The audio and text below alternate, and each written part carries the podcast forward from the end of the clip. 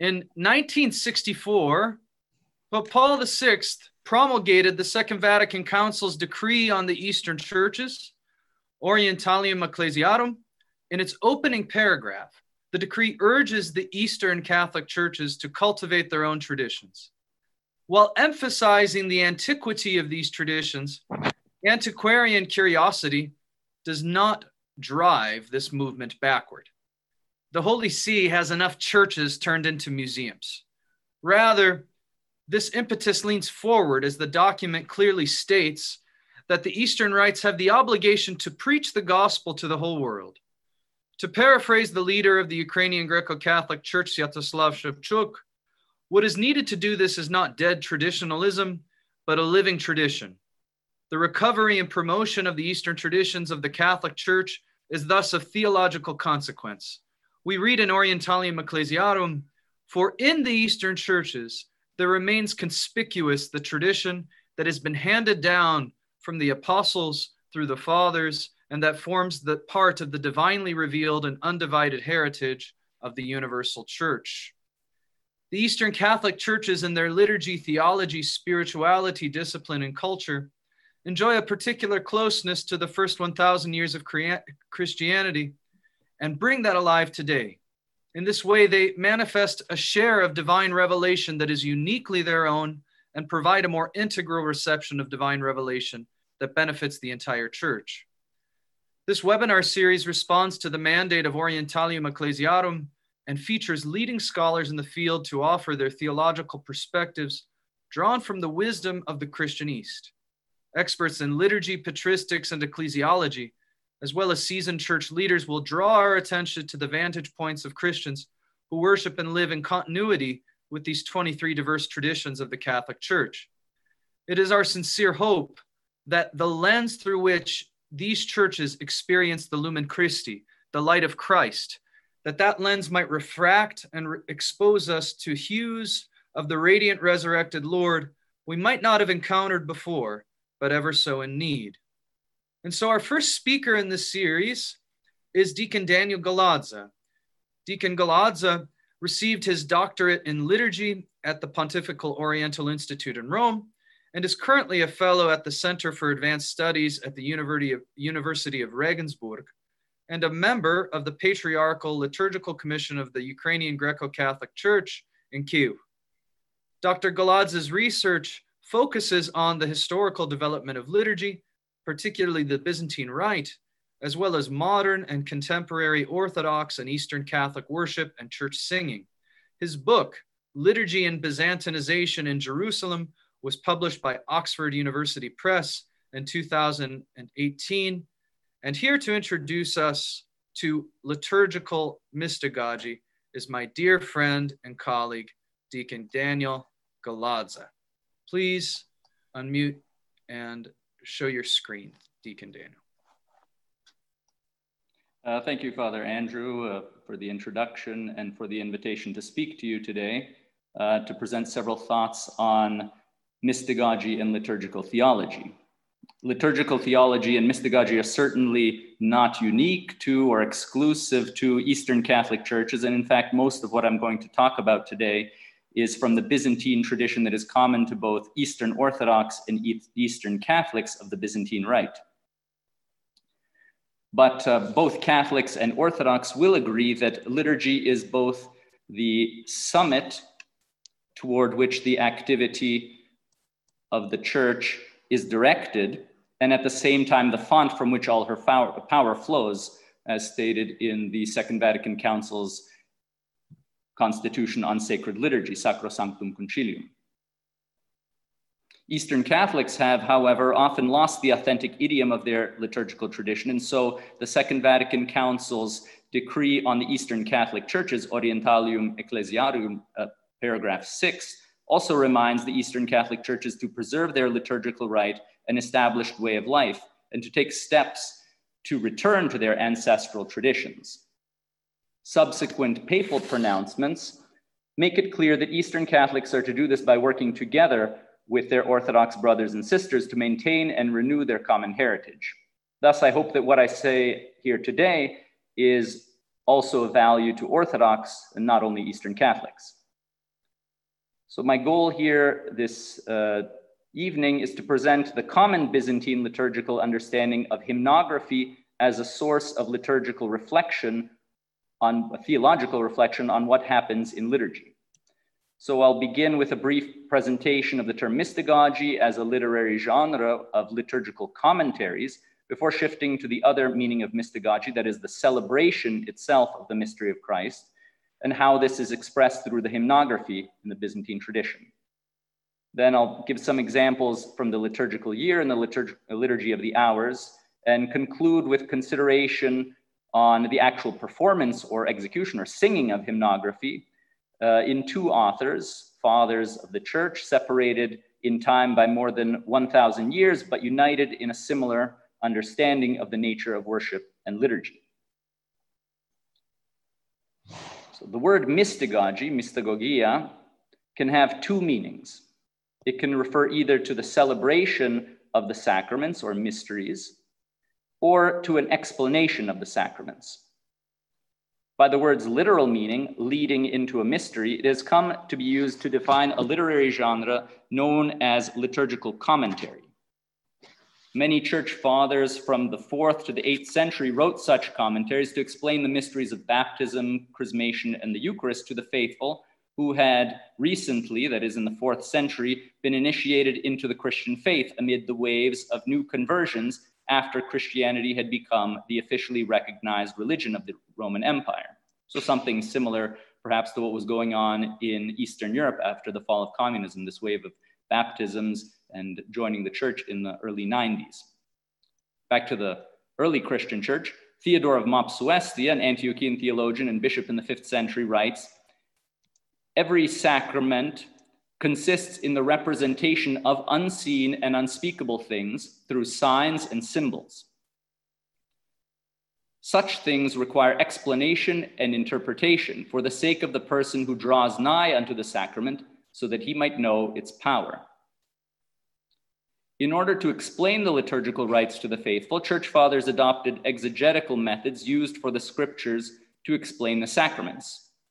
Thus, a literal and a spiritual meaning could be found in the text, with the spiritual meaning further divided into a dogmatic level, which interpreted the Old Testament as it referred to Christ, a moral level, relating the allegorical sense to our Christian life, and the eschatological level, referring to the future kingdom and our present contemplation of it. Such approaches to explaining the liturgy were further divided between Alexandrian spiritualizing tendencies and Antiochian literal or historicizing approaches. Thus, the Alexandrian style mystagogy attributed to Dionysius the Areopagite reminds the faithful initiated into the mysteries about the unity of heaven and earth through symbols, which are not arbitrary but have a purpose, namely to lift us up to God. On the other hand, St. Maximus Confessor's mystagogy follows the tropological or moral approach and is just as much about moral and ethical life reflecting God as it is about liturgy. Antiochian style authors such as St. Germanos of Constantinople in the 8th century applied multiple layers of meaning to liturgical rites, explaining them through the earthly life of Jesus Christ as well as through the heavenly liturgy. Thus, for St. Germanos, the church building is an earthly heaven where God dwells and walks about, but it also represents the crucifixion, burial, and resurrection of Christ. And you see on the slide here various parts of the church building, the architecture, and the equivalence, the symbolic meaning that St. Germanos applies to them. For example, the apse in the main part of the church is both the cave in Bethlehem and the cave where Jesus was buried. So various layers of meaning applied to one and the same place.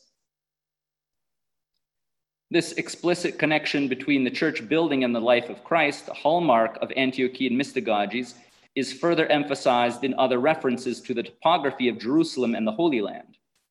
St. Germanos was aware of at least some details of the topography of the Holy Land, since he alludes to certain details of the Church of the Holy Sepulchre in Jerusalem. However, these are completely secondary because St. Germanos' interpretation of the church building is so symbolic that it disregards any functional aspects of a church building, something made possible by the adaptability of Byzantine liturgical rites regardless of where they were celebrated. So they didn't depend on being in Jerusalem in the holy places, the place where the earthly events of Christ's life took place, or in Constantinople for that matter, where St. Germanus was writing, the Byzantine imperial capital and the throne of the ecumenical patriarch. And it wouldn't matter if he were in Kiev or in New York or Chicago or Gary, Indiana. No matter where you were in the world, you participated in the same divine liturgy that took you to the holy places, the life giving cross, the tomb, the resurrection from the dead on the third day, the ascension into heaven, as the Byzantine anaphora prays to this day. Germanos's view was the view from Constantinople and has become the dominant approach in the Byzantine rite until this day. It is, however, noteworthy that after the fifth century in Jerusalem, there were no further explanatory texts or liturgical commentaries, mystagogies, on the divine liturgy and the rites of Christian initiation, or at least we don't know of any that appear after the fifth century. So, in other words, after the pre baptismal and mystagogical catecheses of the fourth century that are attributed to St. Cyril of Jerusalem, the literary genre of mystagogy or liturgical commentary disappears from Jerusalem. In its place, the clergy and monks of Jerusalem, such as St. John of Damascus, St. Andrew of Crete, and others, chose another literary genre through which to explain the liturgy and the mysteries to the faithful, namely hymnography. Hymnography had the advantage of being part of the structure of the liturgical services themselves and explained to the faithful what was happening during the services rather than explaining to the faithful before or after the celebration of the mysteries what they had experienced or what they were going to experience. In this way, hymnography has an exegetical function, providing a commentary on scripture and the mystery of salvation in Christ. St. Maximus Confessor adds to hymnography's exegetical character by emphasizing its moral qualities. The spiritual enjoyment of the divine hymns signified the vivid delights of the divine blessings by moving souls toward the clear and blessed love of God by arousing them further to the hatred of sin. So, without going into the complexities of Byzantine liturgical terminology, uh, for which I would recommend some basic resources such as the Oxford Dictionary Byzantium, three volumes that has a lot of entries on various terms that you'll hear in this presentation, like stichiron or um, troparion, other such terms, or the um, History of Byzantine Music and Hymnography by Egon Wellesz, Wellesz uh, from 1962, still a standard reference work. Um, if you want more technical stuff, uh, that's where you'll be able to find it. But nevertheless, a simple classification of hymns based on the character of their contents can uh, be found in this list. So six different categories. This is from Ivan Gardner's uh, Introduction to Russian Orthodox Church Music. So the first is, in the strict sense, a hymn that is a poetic text that offers God praise through doxology or prayer through devotion. In the Divine Liturgy, at the hymn right before the epiclesis of the anaphora, the faithful sing, We sing of you, we bless you, we thank you, O Lord, and we pray to you, our God. Expressions of blessing, thanksgiving, and prayer. The second type is of a dogmatic nature. Here you have the sticheron from Pentecost, the Vespers of Pentecost, which begins Come, all you nations of the world, let us adore God in three holy persons Father, Son, and Holy Spirit, three in one. And it continues to give a summary of Trinitarian theology. The next category that describes historical events. So here, a sticheron from Palm Sunday, from the Matins. It begins six days before the Passover. Jesus came to Bethany, and his disciples approached him, saying, Lord, where do you wish us to prepare for you to eat the Passover? But he sent them, saying, Go to the village opposite, and you will find a man carrying a pitcher of water. Follow him and say to the master of the household, The teacher says, I am celebrating Passover with you along with my disciples. So, a recounting of the biblical accounts, literally singing the scriptures. You even have quotations of Christ quoting himself, talking to the disciples. So, a narration of a historical event.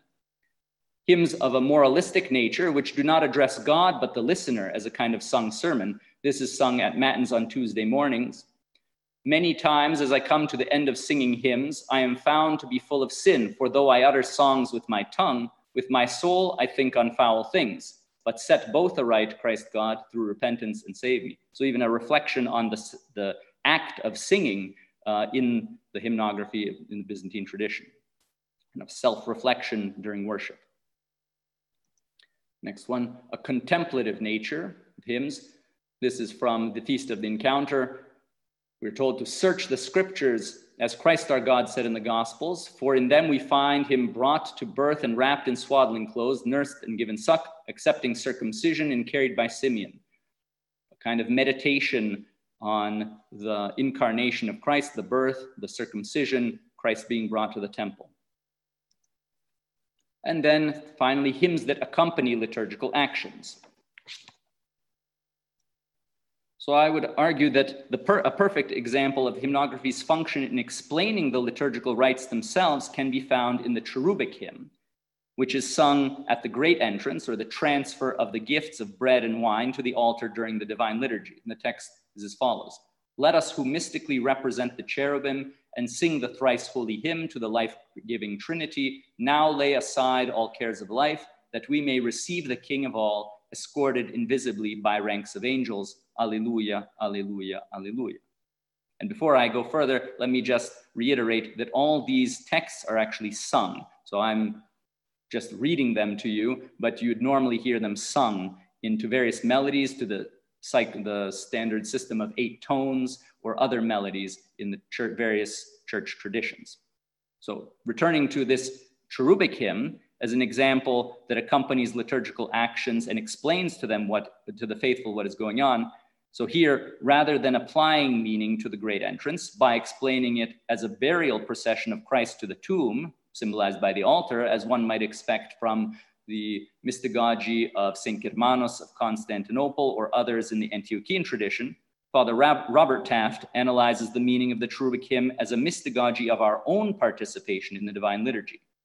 In this text of the hymn, the King of all whom we receive is the Lord, in his body and blood in the Eucharist, but also as the Word of God in the proclamation of the Scriptures, so that the thrice holy hymn refers both to the Sanctus of the Anaphora, Holy, Holy, Holy Lord of Sabaoth, and the Trisagion in the Liturgy of the Word, Holy God, Holy and Mighty, Holy and Immortal, have mercy on us.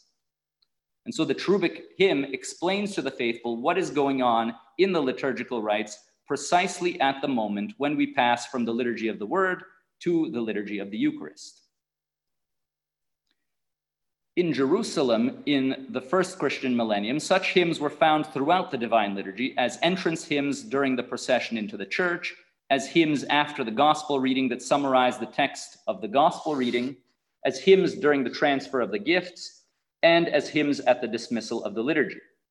In all cases, these were variable hymns that expounded the scriptures or the meaning of the commemoration being celebrated and explaining them to the faithful. So you wouldn't have the same hymns every Sunday or every feast day. You would have a different hymn at the transfer of the gifts. For those that know the Byzantine rite, it would mean that you wouldn't have the cherubic hymn every divine liturgy. You would have a different hymn that related to the content of the feast being celebrated.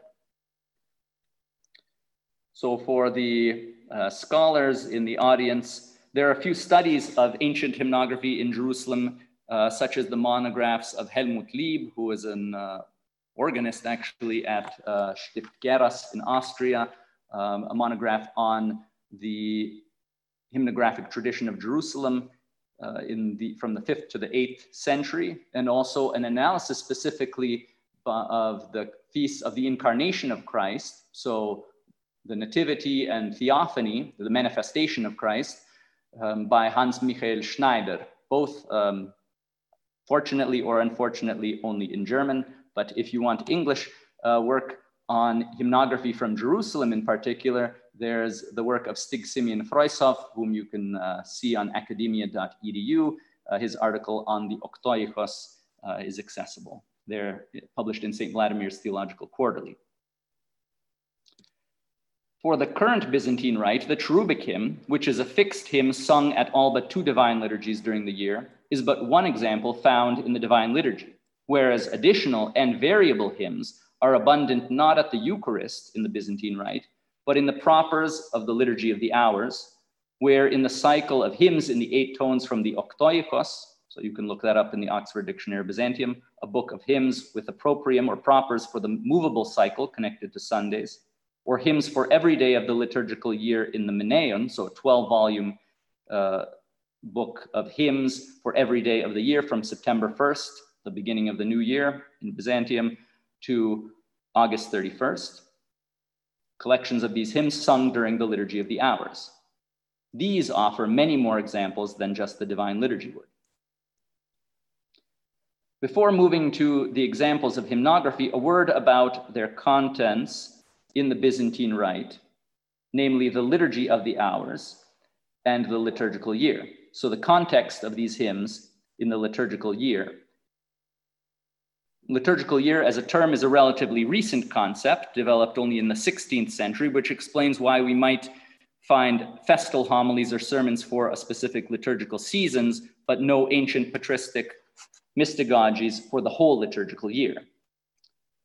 Father Lev Gillet, a disciple of Metropolitan Andrei Sheptytsky and later writing under the pseudonym A Monk of the Eastern Church, notes that the liturgical year is more than simply a series of days in the calendar or a pedagogical tool that teaches the faithful about the gospel readings from the liturgy or a way of prayer through the corpus of beautiful hymns sung in church.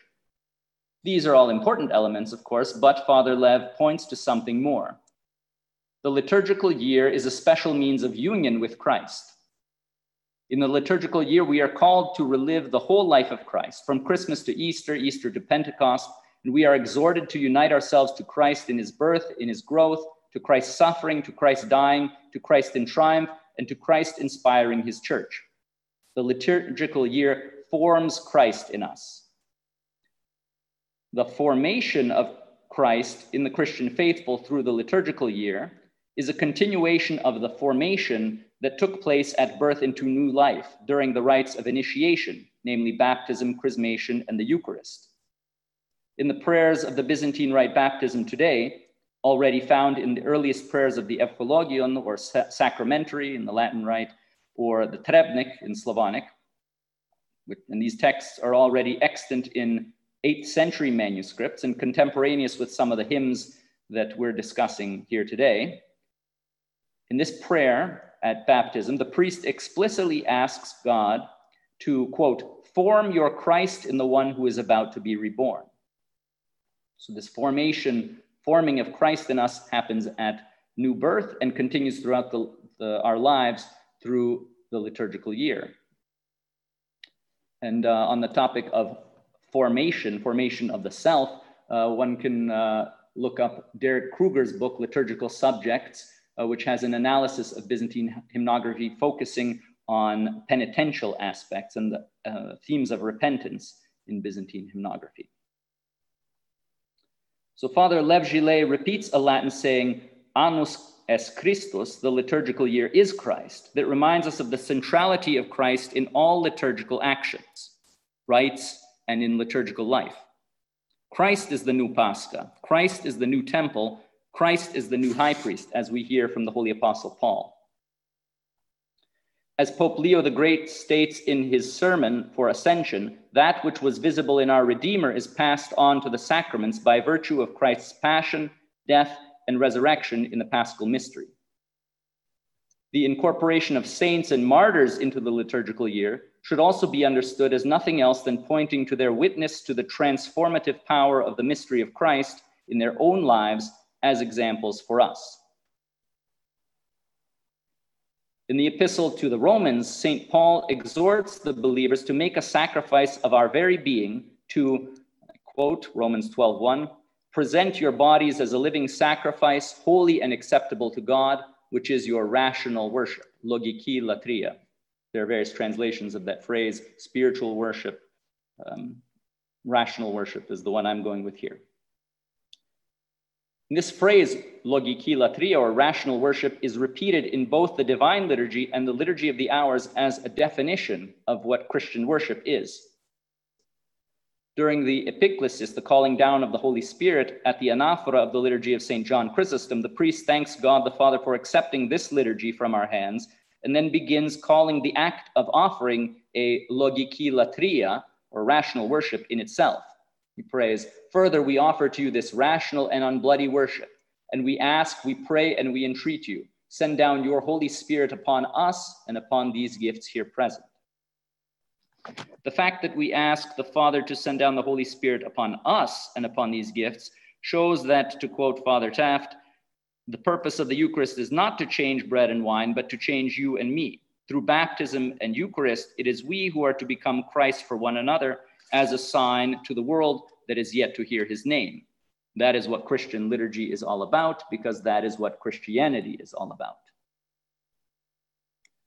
But this phrase, logikilatria, rational worship, is not only used to describe the Eucharistic celebration linked so closely to sacrifice and a material offering. In the first stichiron or hymn of the eighth tone at Vespers on Saturday evenings at Psalm 140, the church praises Christ singing, We offer you, O Christ, an evening hymn and rational worship, because you were well pleased to have mercy on us through the resurrection.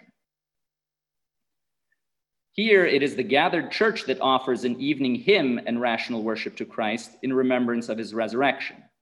The actions of gathering, commemorating, and singing constitute a sacrifice that involves the whole person. It is a visible act of the whole church that requires a physical presence in gathering because a group that does nothing as a group is not a group. Again, quotation from Robert Taft. This is also a remembrance of God's mercy, which requires our minds, although anamnesis is not limited simply to psychological recall because Christ is present here and now. And singing involves the whole being, mind and body, mouth and lungs, legs and shoulders, in order to praise God, the whole body, the whole soul, and the whole mind. It is only by offering the living sacrifice of our own being, by dying and rising with Christ, that we can dare to participate in the Eucharistic sacrifice of Christ. In this way, the church enters into the paschal mystery and sings of the events in the life of Christ as happening today in the various troparia and stichera that adorn the feasts of the liturgical today. That way we can sing, Today Christ is born in Bethlehem. Today he is hung upon a tree, he who hung the earth upon the waters. Today, the whole creation rejoices and is glad, for Christ has risen and hell has been despoiled. To say that the resurrection of Christ is central to Christian faith seems obvious, so as to be redundant. However, to say that baptism is integral to the celebration of Pascha or Easter may not be as obvious to members of Eastern Catholic churches.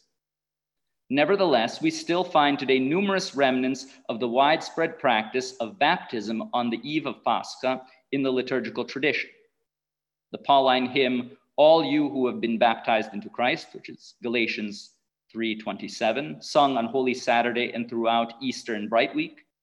The Holy Saturday Vigil, with its readings explaining the typology of the Old Testament and its realization in the New Testament in the passion, death, and resurrection of Christ and in the hymns of Pascha that remind us of our death and life with Christ through baptism.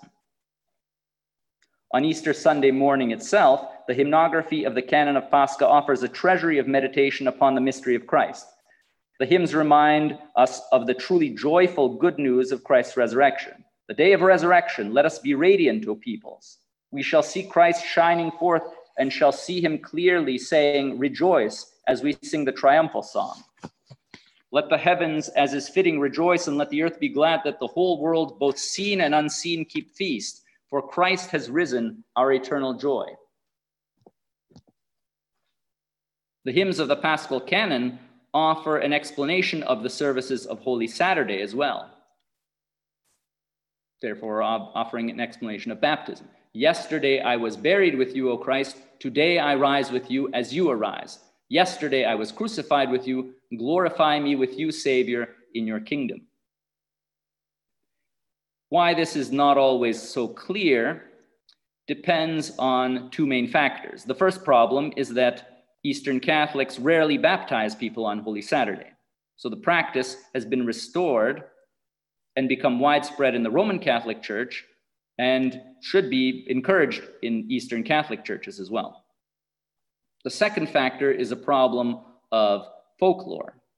Rather than emphasizing death and new life in Christ at Pascha, many East Slavic folkloric traditions in particular, instead of putting an emphasis on the resurrection of Christ, put an emphasis on blessing meat and dairy products. While the practice of Christianizing folk and agricultural practices is certainly necessary to understand the goodness of God's creation, I'm not saying not to bless meat and dairy products on Easter, but today it is often the case that these folklore traditions replace the original cultural expression of the paschal mystery. The celebration of Sunday is a weekly remembrance of the paschal mystery revisited, the death, burial, and resurrection of Christ. While church documents remind us that every week, on the day which the church has called the Lord's Day, she keeps the memory of the Lord's resurrection.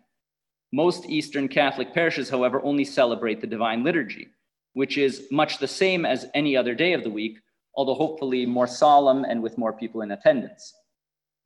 If we wanted to hear the gospel proclamation of the resurrection and were to limit ourselves just to attending the divine liturgy, we would hear it in the Byzantine Rite only three or four times a year on Holy Saturday, on Bright Tuesday, and on the Sunday of the myrrh bearing women.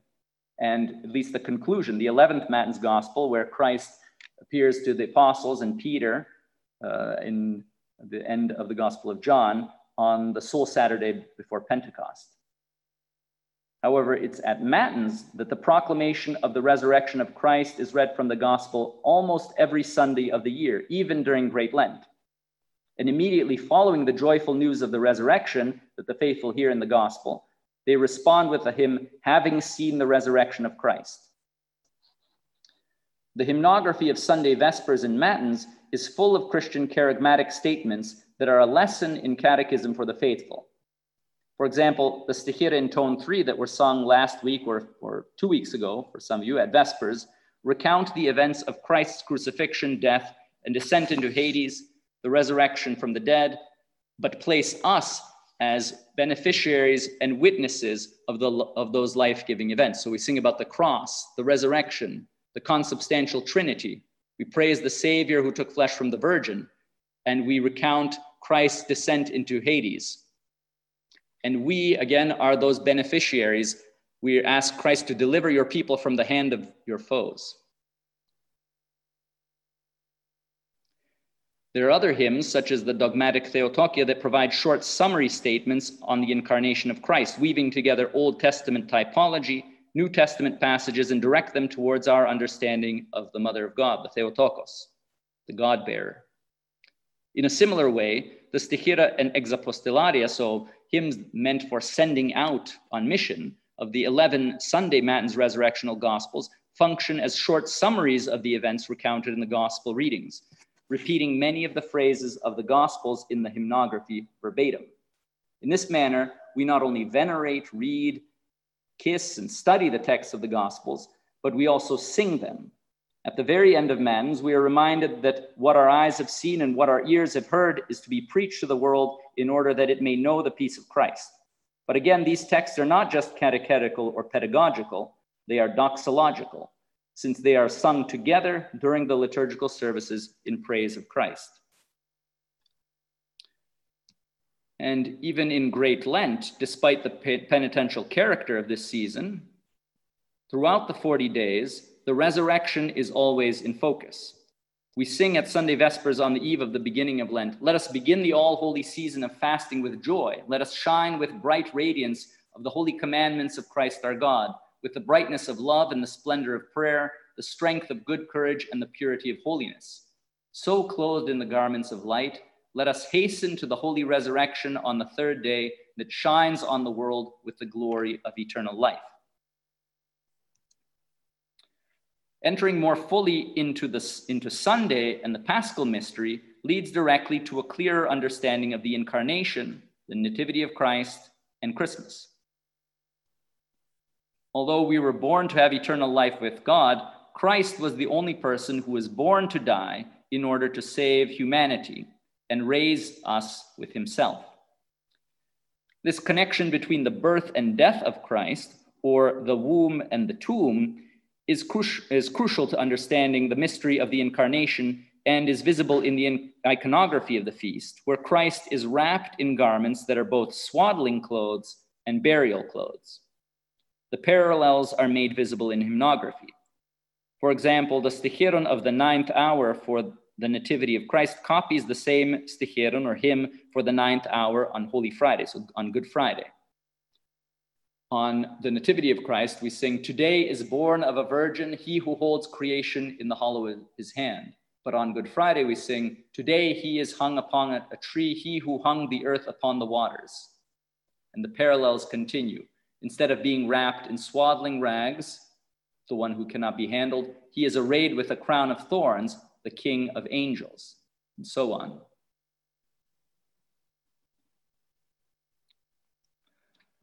More recently, an ancient Byzantine hymn was discovered that makes the connection even clearer using the melody and rhythm of the Easter Troparion, the main Easter hymn, Christ is risen from the dead, for a Christmas hymn. So on Easter, Pascha, almost any Eastern Catholic of the Byzantine Rite, any Orthodox will know by heart the Easter Troparion, Christ is risen from the dead, trampling death by death, and to those in the tombs giving life. In a manuscript discovered on Mount Sinai in 1975, there's another hymn, that takes the exact meter in Greek and uh, addresses it, uh, adapts it for the nativity of Christ, for Christmas. Christ is born upon the earth in a manger, wearing swaddling clothes. He broke the bonds of our transgression. And if you uh, search for this in Google, Christos etechti epigis, you can find even uh, some chanters in Greece singing this to the Easter melody on YouTube. So these are all just a few examples of the theological content of hymnography in the Byzantine Rite. So thus far, I've been talking about hymns without saying anything about their musical qualities.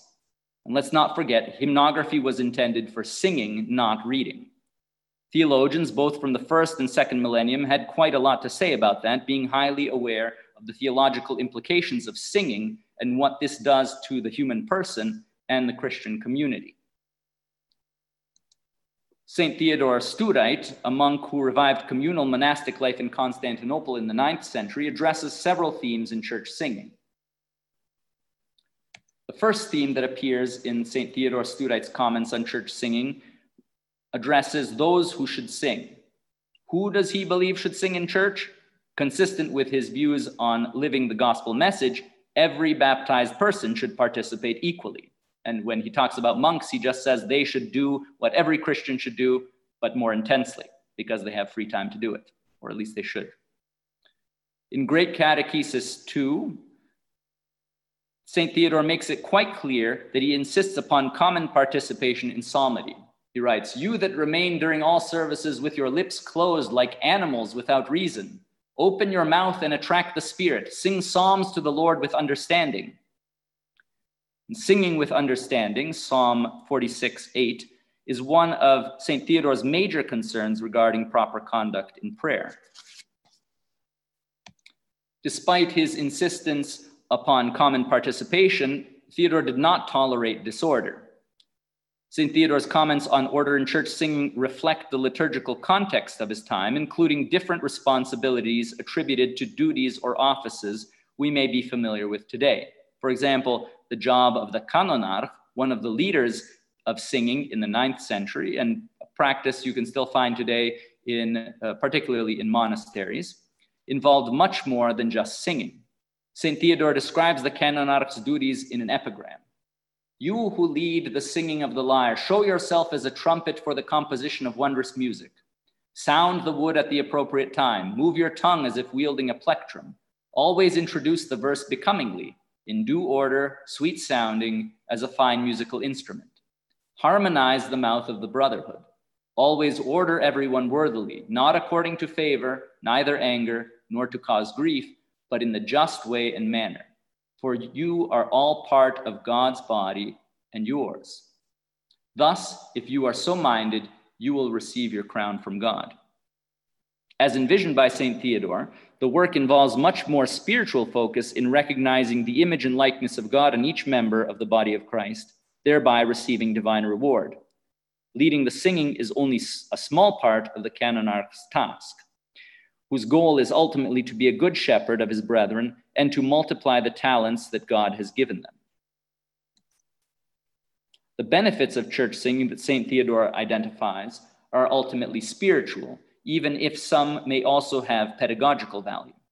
In the process of singing with understanding, Theodore writes that, quote, we will find repose for our souls, we will be a good example for others, serving God in this as well, and will inherit eternal life in Christ Jesus our Lord, receiving the crown of salvation.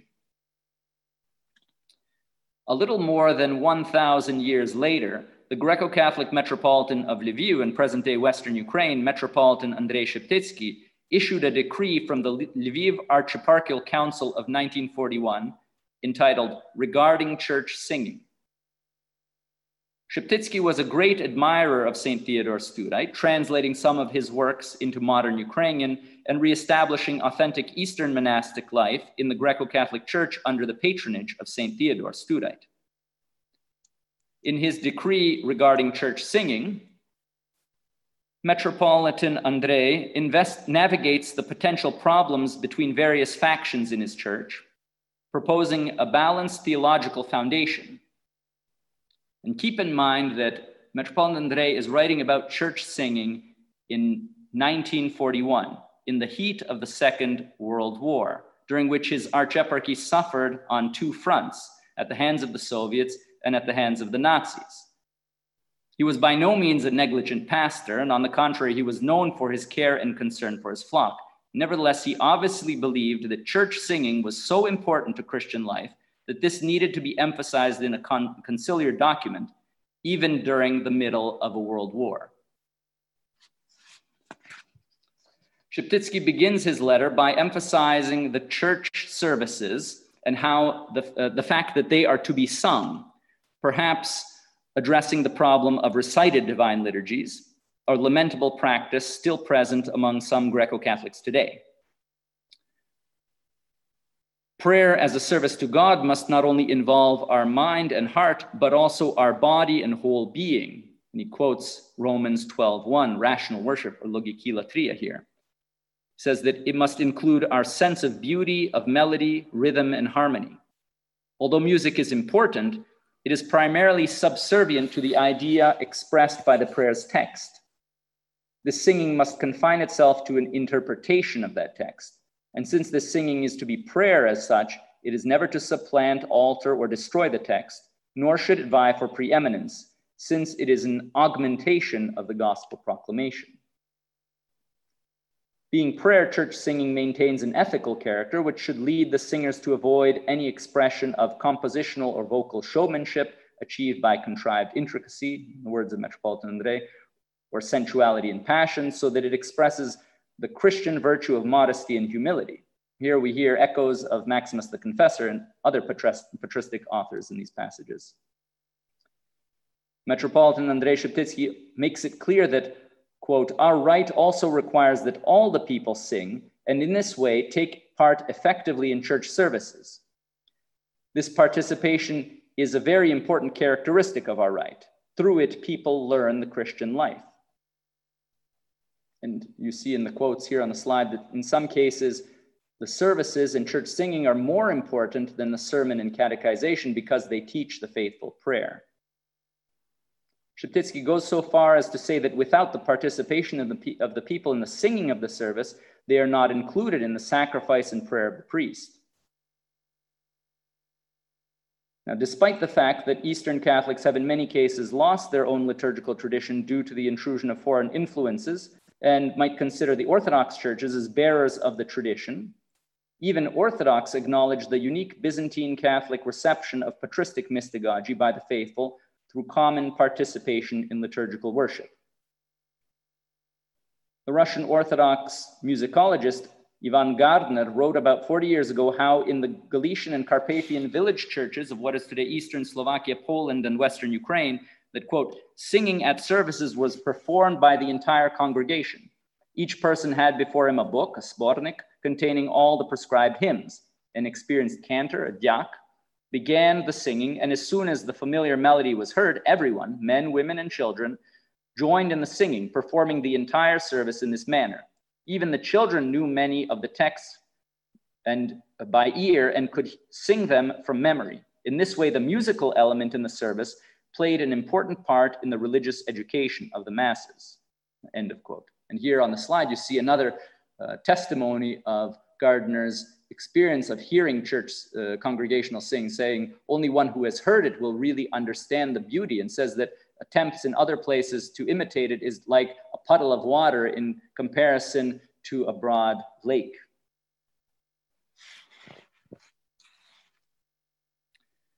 Gardner also continues where Metropolitan Andrei Sheptytsky left off, stating that it is not only the priest that serves the liturgy, but that everyone that sings, both those in the choir and those praying, do, Slavonic sovershayut, or serve, pravyat, the service together with the priest, deacon, and reader.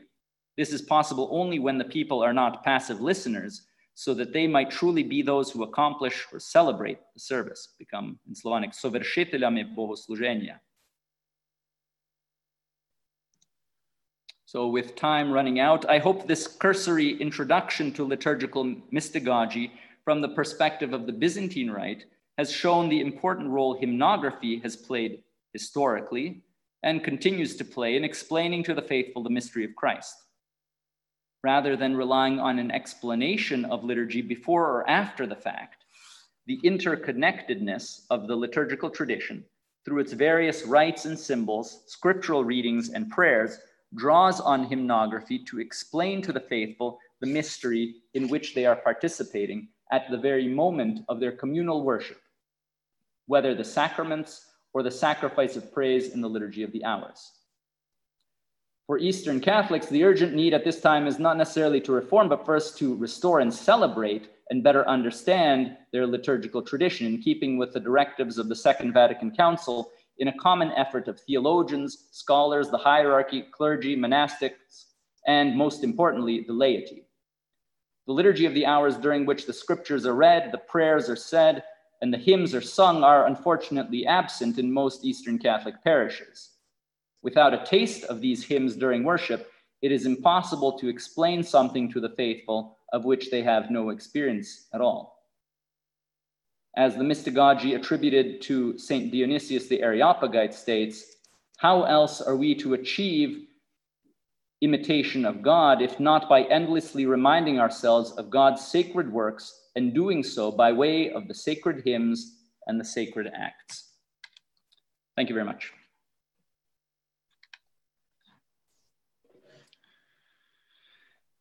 Thank you, uh, Deacon Daniel. Uh, just alert you, we have some time for questions. Uh, if you want to put a question in the question and answer box, uh, just uh, thank you very much for your thoughtful cook's tour through the hymnographic tradition of the, uh, the, the, Byzantine Rite, as it is, uh, which you're an expert in. Um, one question that comes to us from Father Romanos Russo, you mentioned in several instances uh, St. Paul's phrase of rational worship, logike latria, which has so many you know rich nuances, as you yourself know. And Father uh, Romanos uh, brings to our attention maybe this, and I want to hear what you think about this. What do you think of the translation of logike latria as the worship of the word, in which the word is both subjective and objective? It is Christ, the cosmic Christ, who offers the sacrifice, and it is Christ who is sacrificed. Yeah, um, thanks. That's a very good question. The um, logiki latria is, is certainly uh, a difficult uh, phrase to translate well into many languages.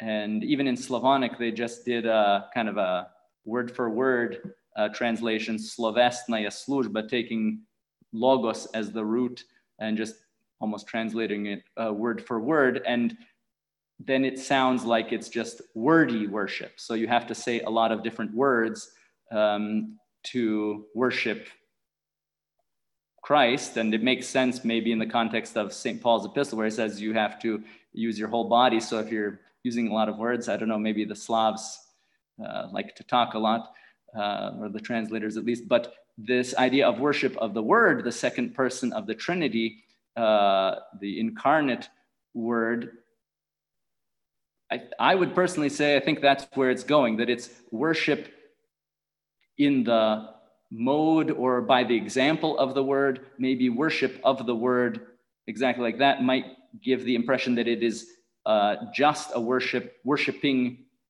Christ, worshiping um, the word of God directly and not a worship that is also in the by the example and the model of Christ. So in general, I would say that that's that's probably what it means, at least in my understanding. I would love to hear other views on that or yeah. uh, read more on that. What immediately comes to mind is uh, Athanasius of Alexandria and on the incarnation. And why does Christ the Word become a human being, uh, uh Christ the Logos, to make us logical, but not smarter, but really in conformity uh, with uh, Christ the Logos himself, right? Mm-hmm. So, so that probably is uh, the germ of that is in this uh, Saint Paul, and certainly the the fruit of mm-hmm. that is in the liturgical tradition as well. Probably why rational is maybe not the best, but better than spiritual, because it then gives the impression that the that it is something that is not necessarily material or opposed to material and not incarnated, but just um, spiritual. So that's unfortunately another translation that exists spiritual versus rational, but worship of the word, worship in the spirit of the word, in the mode of the word, an example of the word. Sounds yeah. Um, I'd like to hear you speak to this. Uh, uh, Julian Hayda writes that some melodies don't you emphasize this congregational participation, yet some melodies don't necessarily lend themselves to congregational singing. He has in mind uh, some of the more elegant Byzantine chants, some of our uh, Irmoi, etc. How do you think that worked logistically? Uh, did every baptized person sing those, or was that just the canonarch? Was it a round robin? Are there solo melodies and innovation, or, or perhaps the ascetical dimension of learning something difficult is there spiritual benefit to that yeah um, that's also a good point because one should not think that everybody was singing these extremely complex melodies basically from the first amen to the last amen that everybody would be singing everything and um, whether it's byzantine and then slavonic uh, translations into slavonic of monastic or liturgical typica um, or even Metropolitan Andrei Sheptytsky's uh, decree on church singing, which you uh, can read online. Uh, there was the link on one of the slides uh, in English translation. There is often an emphasis on the parts that definitely uh, address the faithful, saying, let us all say, or let us pray um, to the Lord that the people should answer. You even find this in Slavonic Typica. so liturgical ordos or uh, monastic guidebooks. So, and Metropolitan Andrei Sheptytsky also was um, conscious of the importance of uh, fostering um, musical, uh, the musical arts, creativity, composers. Uh, I think the emphasis, though, was on making sure that what they were doing was in the spirit and in the mind of the church, and that this was directed to God in worship. And so, in that case, definitely there are some things that would be done just by some core group specialists because um, some of these melodies are indeed extremely complex. And so it wouldn't be expected that everybody would do it, but um, definitely litanies, things like the Our Father um, or other hymns that are kind of a call and response or antiphonal singing uh, would definitely involve all the faithful. So um, that, that's a good question to clarify that not everything from start to finish, because uh, would be sung by everybody, because there is definitely um, a lot of complex stuff in the Byzantine tradition. Yeah. Uh, we actually have a question from Bishop uh, David Motiuk, who appreciated your comments on the losing the significance of the resurrection and the baptismal connection at the Paschal Vigil. Um, he, oh, I just lost the question. He asks us, you know, he's had to deal with that problem, especially during this pandemic, of how to negotiate these sacrosanct uh, folk blessings of, of meats. Um, what would be your pastoral suggestion to move people toward a proper understanding of the celebration of the resurrection of Christ at Pascha? Yeah, uh, well, I'm glad that question is coming from a bishop because bishops can actually do something. So, and uh, maybe we should all check in in the Bishop David's eparchy next year to see how he does.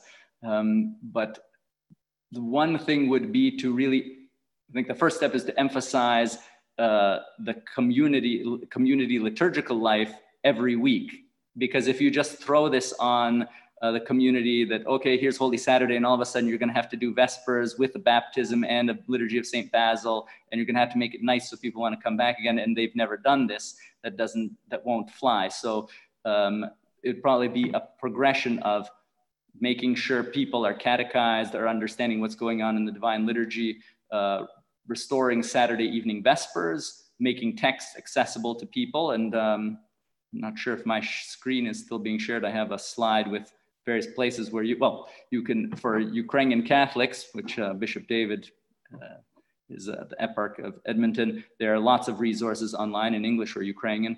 So start probably with an understanding of Sunday, which begins on Saturday night with Vespers, and build up to this. And if the community is invited to this celebration of um, the new life in the community on Holy Saturday, uh, if it becomes really a communal experience, then they'll understand that the focus doesn't need to be on blessing the Easter basket. That can be uh, put back to Sunday uh, afternoon, Sunday late morning after they finish um, matins and liturgy, and something that actually exists, I think, in, um, in most rural contexts in the Greek Catholic world, that the blessing of Easter baskets and all that is still on uh, Sunday late morning, um, probably in places where community life is still stronger. So um, I don't know if that answers the question, but I, I, think it needs to be built up gradually by under,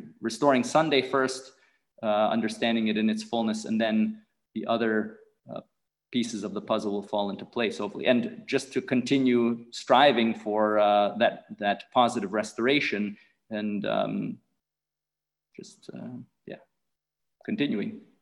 Hmm. Thank you. Um, one question.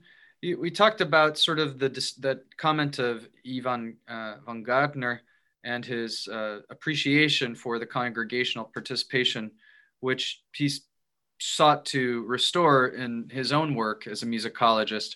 Uh, Lisa Gilbert asks Were there other non Byzantine Eastern Christian traditions that had any theological reasons for not having the laity participate or, in singing? Or is it something that just sort of casually got lost over time, you think?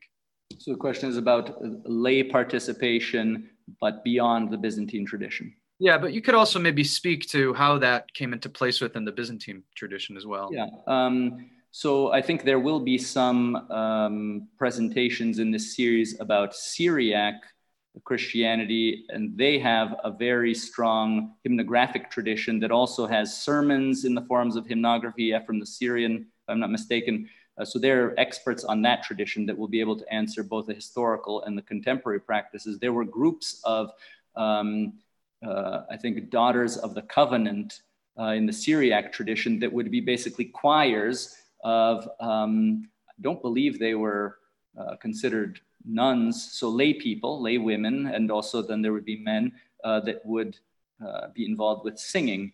So this is a tradition present in beyond um, the, the, congregational side of this um, exists in, in all Christian traditions um, the development in the Byzantine tradition of how that congregational singing was lost. Uh, there's actually a, a, good study of this by Melita Mudri uh, in Logos, Journal of Eastern Christian Studies, where she traces actually in liturgical books how you see the term for people or um, basically develop into a term for choir uh, in printed liturgical books to see how um, it becomes professionalized. We also see that in Constantinople, where you have professional singers that take over and um, then include the faithful by singing refrains uh, to antiphons or certain responses, but um, it becomes uh, professionalized there more often to the point at which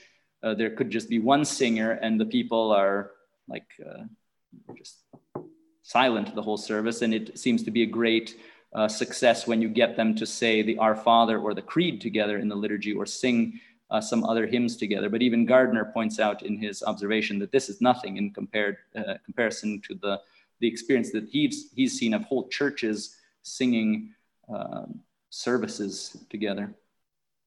That's great. Um, just a question, you know, in your your own uh, experience of the Ukrainian church, um, Mikhail Nadaf asks, the Byzantine Rite is celebrated in many different churches and many different cultures, therefore in many different languages.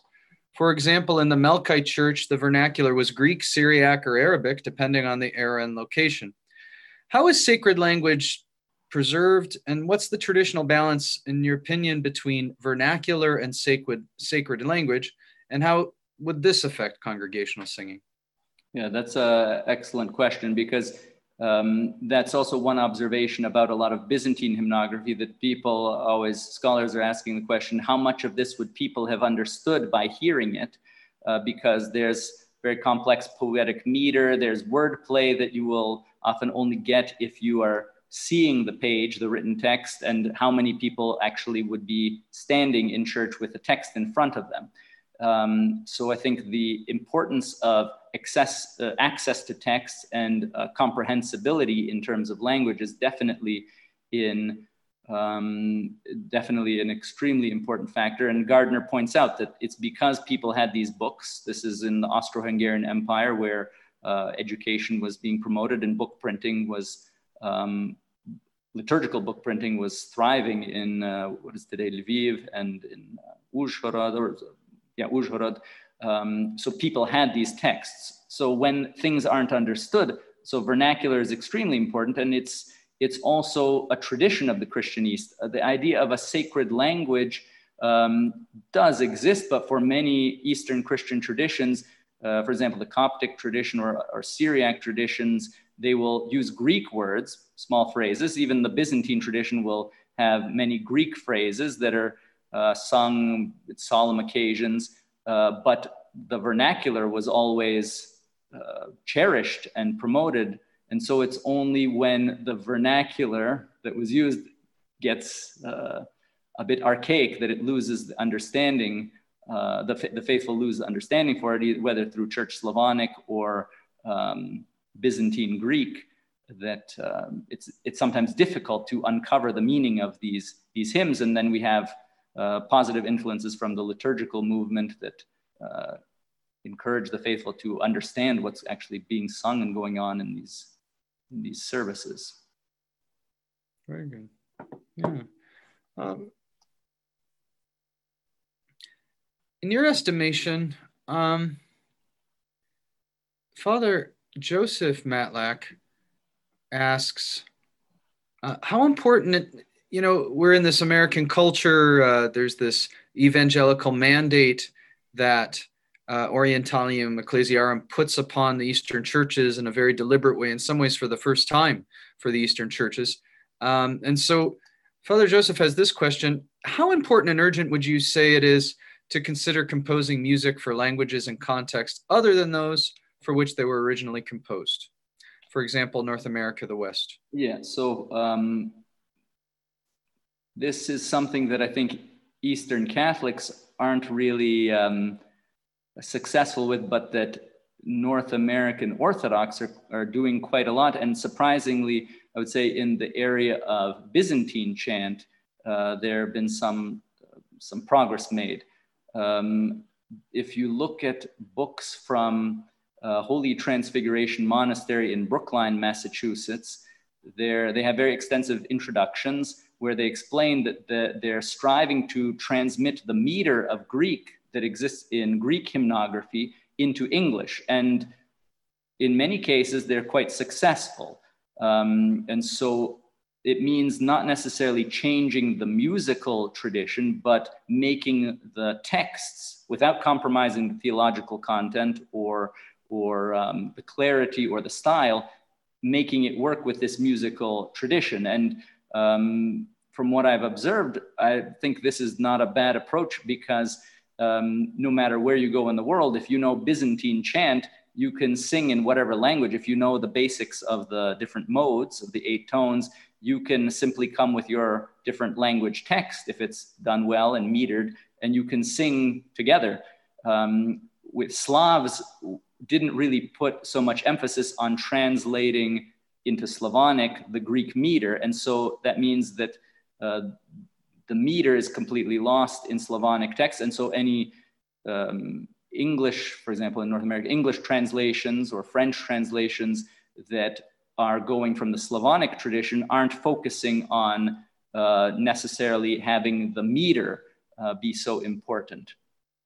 So um, I would say perhaps the composition of new melodies is something that must be considered alongside translations that fit the meter of the original. There have been others, though, that have composed, you can find it on YouTube as well, an Appalachian Christ is Risen, which has a catchy uh, melody that definitely sounds very kind of authentically American and it's quite beautiful. Um, but whether a whole liturgical tradition uh, should develop around an Appalachian chant, um, I'm not sure. I guess that we'll see in a hundred years, or we won't see, but we'll. Yeah. Uh, we have time for maybe just one more question, and, and, maybe this kind of brings it to the contemporary circumstance that we're in. Uh, Yvette Dubois uh, asks that in the face of COVID 19, um, how have you observed Eastern congregations attempting to be true to the singing tradition while protecting the congregations? Mm-hmm. Uh, protecting the congregation? Yeah, because of you know, social distancing issues. Uh, yeah, yeah. Issues. Um, yeah, so this is a difficult question because very often different places have different regulations uh, on what is permitted and what is not permitted, right? Um, so in general, uh, and in fact, uh, singing is one um, one aspect of uh, distancing or uh, safety that is that it was uh, identified several months ago, I would say, and and people were were saying to stop uh, singing or um, or um, or limit what can be done. Um, so I think the there wherever communities were able to authentically live their tradition or were successful in, um, in uniting their community, community before, they were able to adapt in some ways. But where there was difficulty before, I think that uh, there would be ex extremely uh, extreme difficulties to kind of start from scratch after after COVID-19. So in general, the Byzantine Rite has a lot of possibilities for adapting little things here or there. For example, um, at the parish where I am right now, because you're not allowed to distribute books to people according to um, to regulations here in this eparchy, the idea of a canonarch has been restored. So you have one person with a book who intones the verse that people are supposed to sing. Uh, and if they can't sing, they can at least hear it one time, and then they're supposed to repeat. Of course, uh, wearing their, their masks. So the, an ancient tradition of the canonarch has been restored uh, thanks to COVID-19, um, which uh, it makes the service longer, but it uh, allows people to internalize the text and then repeat it. Um, but unfortunately, there, there's a lot of pressure to limit singing or, um, or stop choirs, uh, choral singing um, in some places, unison singing is, is a solution because uh, you don't have to rely on different voices. And in a way, this re-emphasizes the importance of the authentic chant tradition. Thank you, Daniel. Um, well, let me uh, thank both of you, uh, Father Andrew and Daniel, for um, helping kick off, um, really Deacon Daniel helping kick off this series in a great way um, and giving us an exposure to this aspect of the um, Eastern Christian tradition um, that might be unfamiliar for a lot of people. Um, and I'd like to invite each of our uh, attendees here to join us again next week um, as we host um, Dr. Andrew Hayes from the University of St. Thomas in Houston for a theology of wonder, an introduction to the poetry of Ephraim the Syrian. The Syriac tradition is a, a significant part of um, Christian history that often is obscured um, when one solely focuses on uh, on the West. And so I would invite people to join for exploring this rich aspect of a tradition that we all share, um, that, that's part of our shared heritage.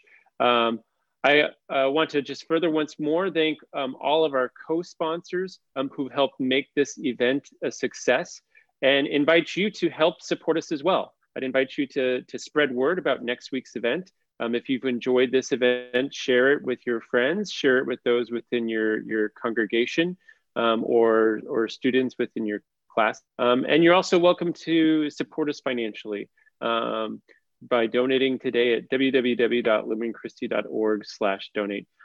Um, thank you once again, and hopefully you can join us again next week.